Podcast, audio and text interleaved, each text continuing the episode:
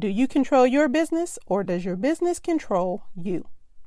Well, without boundaries, your business and your clients are controlling you.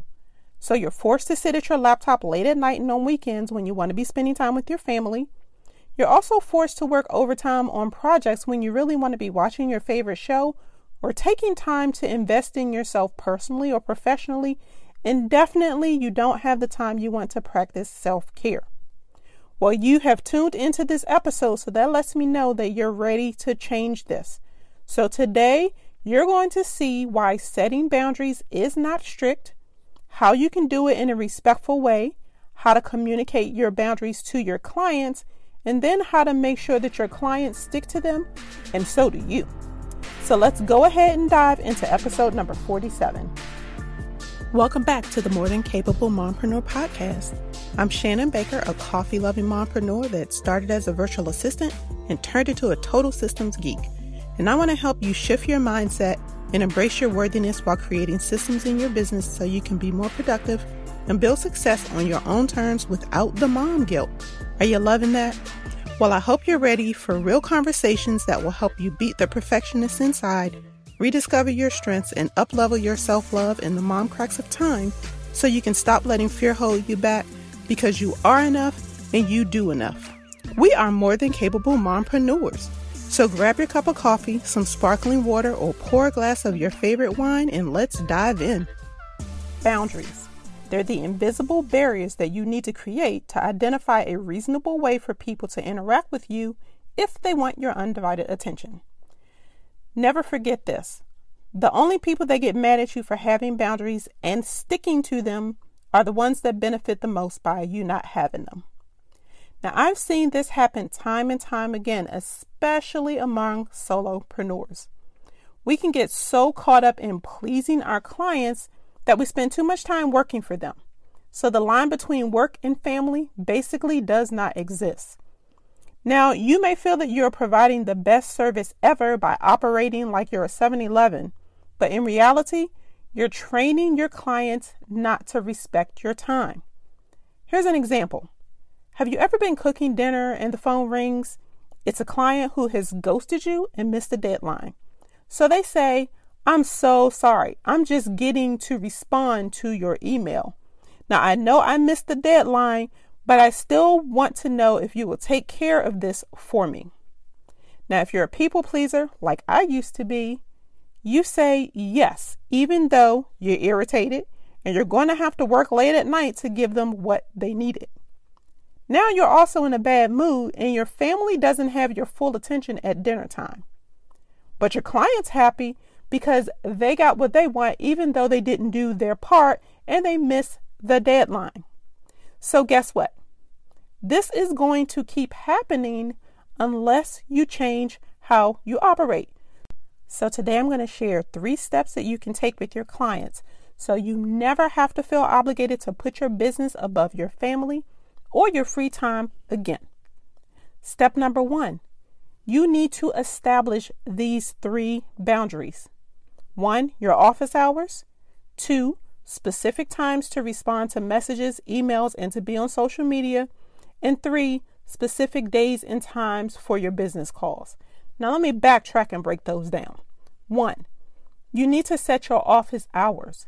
If you work a day job, or when you used to work a day job, you had hours, whether they were 9 to 5, 9 to 1, whatever the case was. You need to do the same for your business. That puts a boundary around when you need to have focused client work as much as possible. 2, you need to designate specific times to respond to any messages that you receive, emails, and to be on social media. Why? Because we all know what happens. You lose track of time, or you get sidetracked and pulled off of the task that you need to be focused on because you get an email notification, or you start scrolling through social media, responding to messages, or we all know the rabbit hole of social media. You scroll and scroll and scroll. If you designate specific times to do this throughout the day, you have a designated time block to take care of those things so it doesn't distract you from your priorities. And then the third thing is you need to designate specific days and times for business calls. Again, unscheduled calls interrupt your workflow. So set specific days for your calls and use an online scheduler to help you keep that boundary in place. These three boundaries will help you to be more focused on specific tasks, which means you're going to be more productive because you're less distracted. So again, you have to shift the way that you operate so that you can be more intentional with your time. And the great thing about these three boundaries is they're great parameters for time blocking your schedule, which I am a huge fan of time blocking.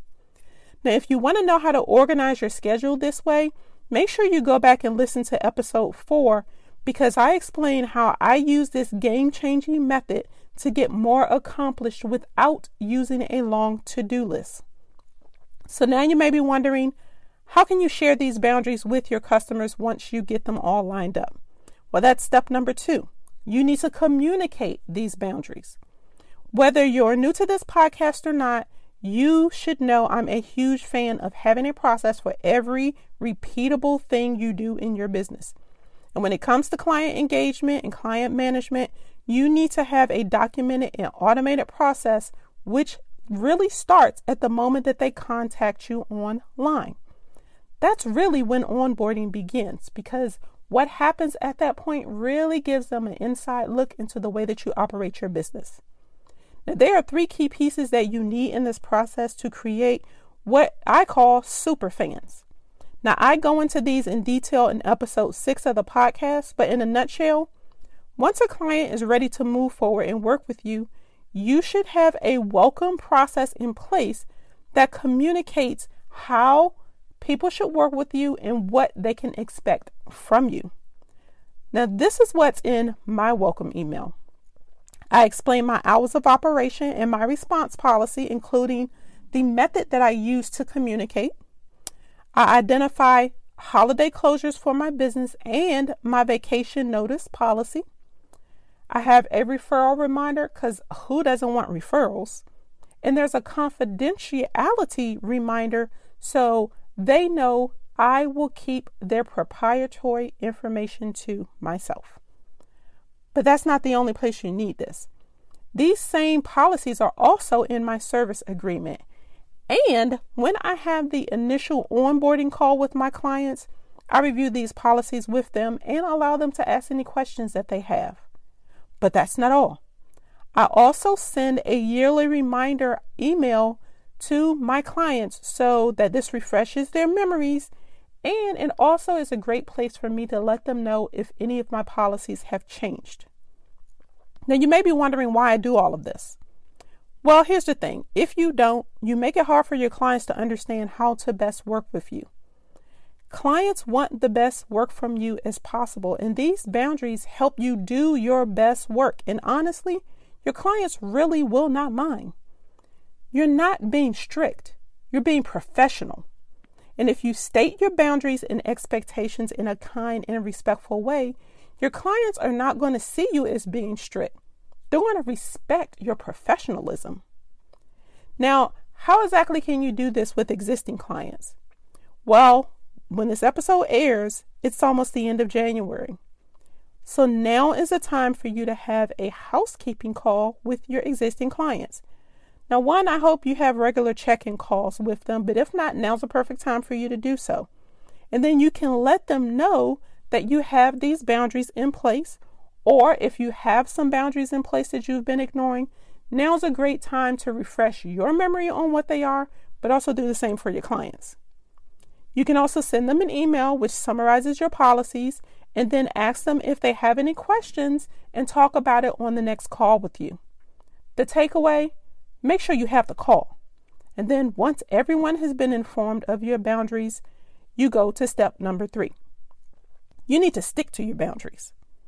Now, this is the next biggest struggle that I see among solopreneurs. Your boundaries are meaningless if you don't have the discipline to stick to them. So you need to make a commitment to yourself and to your clients to protect your time. Now, keep this in mind. Business hours and working hours are not the same. Do not feel obligated to reply to emails or messages that come in after your business hours. You need to schedule emails to go out during business hours and respond to any other messages you receive the same way. Now, if you use Gmail, be sure to go back and listen to episode 46 because I share some time-saving hacks that you can use in Gmail, including scheduling your email responses. Now, let's keep it real. Sometimes your clients are going to know your boundaries, but they still may seem to be sidestepping them. Now, don't assume that they're expecting you to ignore your boundaries. They may simply have only had time to respond to your email late in the evening or over the weekend. But that doesn't mean that they expect you to reply as soon as possible. That just means that that's when life allowed them to respond. So stick to your boundaries. Respond during your working hours. And if you do nothing else, do this. Establish a main form of communication with your clients and keep as many conversations as possible in that place. Now, I use Slack with my clients, and that's where 98% of our conversations take place. It makes it easier for both of us to keep up with what's being said and who's supposed to do what. So when I get an email from a client or a text message, I generally respond to it via Slack during business hours.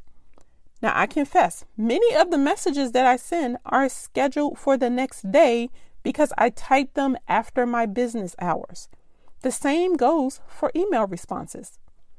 Something else that's going to help you stick to your office boundaries in business is using an online scheduler, which I talked about earlier. This is the key to make sure that you are not distracted by unscheduled phone calls and can focus on your work.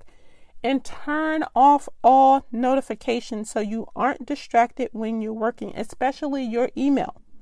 That way you aren't tempted to open it up, stop what you're doing, and type a reply. Now, all this being said, there are some exceptions where you may need to meet with a client or take a call outside of your normal business hours. But this should be an exception and not the rule. And you need to make sure that you explain that when you make those types of arrangements. A good client is going to understand that, and they will appreciate you even more for it. Now let's review those 3 steps again. 1, establish your boundaries. That's your office hours, specific times that you're going to respond to messages, emails, and be on social media. And then designate specific days with an online scheduler that you will take business calls. Step 2, communicate your boundaries. Make sure you have an onboarding process that includes a welcome kit. That way it explains how your clients can expect to work with you and how you will respond to them. Then step 3, stick to your boundaries. Discipline is required. You need to fight the urge to respond to messages and emails outside of your business hours. Setting up these boundaries for your business is going to protect your sanity, and you'll be able to focus on keeping your clients happy. Believe it or not, they're going to respect you even more when you have these boundaries in place and you actually stick to them. Not to mention your income's going to increase and you're going to be happy because you get to enjoy quality time with your family and friends. And remember this, if you say yes to something outside of the boundaries, it means you're saying no to something your boundaries are supposed to protect. The longer you're in business, the more important it is to set aside time to review the boundaries that you've set in your business to make sure that they're still serving you and your clients and moving you forward towards your goals so that you can live a more intentional life. Now, if you need help creating your onboarding process, your welcome kit, or getting the automation in place, please feel free to book a 60-minute clarity call with me. That's exactly what those calls are for. We will map out your process and get all the pieces in place so that you can cross this off your to-do list and focus on growing your business this year. Now, I want to thank you so much for joining me for this week's episode. You can find links to the episodes that I mentioned in the show notes, as well as a link to my calendar to schedule that call. Now, I want to hear from you. What boundary do you plan to put in place first? I would love for you to share it with me. To do that, Screenshot this podcast episode, go over to Instagram Stories, post that screenshot, and write what your boundary is that you're going to set with your clients from this moment forward, and tag me at @the_Shannon Baker. I cannot wait to hear from you. And remember, you are more than enough. So until next time, keep calm and streamline.